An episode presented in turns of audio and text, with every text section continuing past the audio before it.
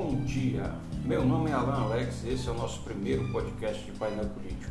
Por aqui vamos falar sobre as principais notícias da semana, fazer comentários e, vez ou outra, entrevistar algumas pessoas. E a gente começa falando sobre uma notícia que passou meio batida no início dessa semana, mesmo tendo sido oficialmente divulgada pela Assembleia Legislativa. Deputados estaduais acusaram emissários do governo de se reunirem em hotéis com dirigentes da empresa Energisa. O deputado Jean Oliveira, do MDB, na sessão plenária de terça-feira, dia 7, disse ter chegado ao seu conhecimento um assunto polêmico de que agentes do governo, como assessores jurídicos e secretários, estariam mantendo conversações e encontros em hotéis e em salas do CPA, tratando de encontros de contas com a empresa Energisa e com a Caerd. Jean Oliveira explicou que lhe foram apresentados nomes de quem estaria promovendo as conversações. Jean lembrou que existe um débito da Energisa com o governo de 1,8 bilhão, enquanto a dívida da CAED é de 600 milhões. Não tenho dúvida de que essas negociações estão acontecendo sem o consentimento e sem o conhecimento do governador Marcos Rocha, afirmou o deputado na ocasião. De acordo com Jean Oliveira, um encontro de contas interessa porque o governo precisa quitar precatórios até 2020. Marcos Rocha poderá ser o primeiro governador do estado a liquidar os precatórios, se for feito o que ele planeja, fazendo justiça com os credores, destacou Jean Oliveira. Ele afirmou ainda que a Energisa conseguiu a concessão do sistema de energia pagando um valor simbólico, justamente por causa da dívida bilionária com o governo e a empresa traiu a população aumentando a tarifa de energia elétrica, acrescentou o deputado. Para Jean Oliveira, a denúncia envolve assessor jurídico e secretário de Estado negociando encontro de contas é grave. Para ele, da forma como está sendo ventilado, não será bom para o Estado. Em a parte, o deputado Jair Montes, do PTC, considerou a denúncia levada ao plenário pelo colega de maior gravidade e cobrou um posicionamento firme da Assembleia Legislativa.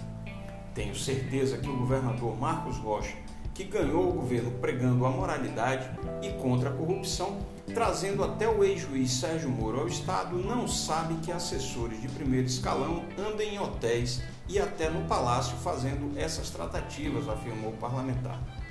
A Energisa, por sua vez, se manifestou em nota encaminhada dois dias depois, dizendo o seguinte: a Ceron esclarece que a busca pela regularização dos débitos e créditos recíprocos existentes entre Ceron e o Estado de Rondônia iniciou-se em 2018 pela então gestora da empresa Eletrobras e representantes do Estado dando prosseguimento às tratativas entre as partes, cujos termos constam inclusive das demonstrações financeiras publicadas em junho de 2018 pela Ceron, a Energisa se apresentou prontamente aos representantes do Estado, ratificando seu propósito de equalizar os débitos junto à Secretaria de Estado de Finanças e de receber seus créditos junto à CAED.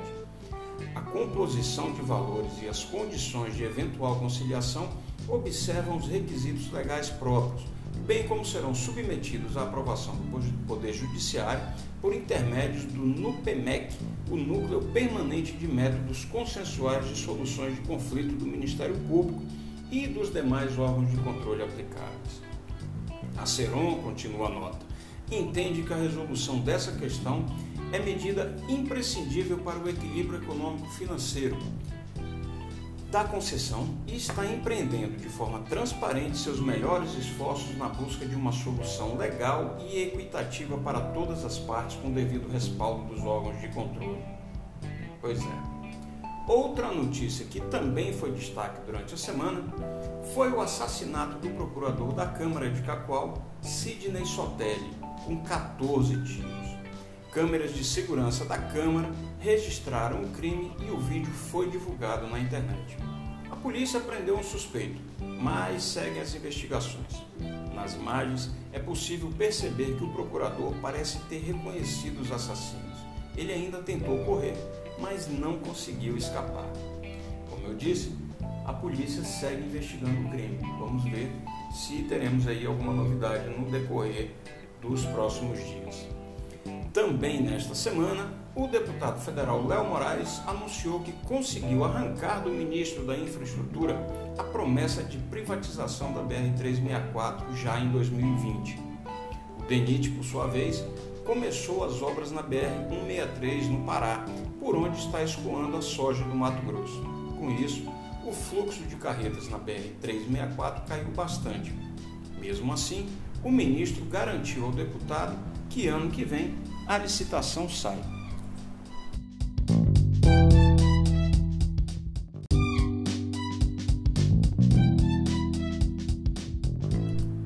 Bem, meus amigos, estou aqui com o ministro da Infraestrutura, o ministro Tarcísio, que nos atendeu de forma muito cordial. E a gente veio falar aqui sobre aspectos muito importantes para a nossa região, compromisso que faz parte do nosso quadripé de atuação, planejamento estratégico que construímos antes de tomar posse. Dentre eles a BR-364, que infelizmente hoje é conhecida como a Rodovia da Morte traz grandes prejuízos, mesmo sendo um corredor do progresso, dos commodities, dos grãos, da soja de todo o país. A gente veio pedir um compromisso do governo federal para resolver esse problema, que a gente possa ter dignidade, qualidade de vida e conseguir andar, ir e voltar em segurança, como prevê a nossa Constituição, ministro. É isso, deputada Moraes. Primeiro, uma alegria estar com o senhor aqui mais uma vez. É, firmamos o compromisso, nós vamos continuar fazendo a manutenção, intensificar a manutenção da BR-364 e mais. Nós vamos conceder a BR-364 para iniciativa privada. Isso é fundamental para que a gente possa ter os recursos para garantir várias duplicações de trecho, terceiras faixas, contornos de cidades importantes, melhorias em travessias urbanas. Então, ano que vem, nós faremos o leilão da concessão da BR-364. Essa BR já está em estudo, quem está estruturando a concessão é o BNDES. Então, nós teremos teremos essa rodovia concedida para a iniciativa privada no ano que vem. Além disso,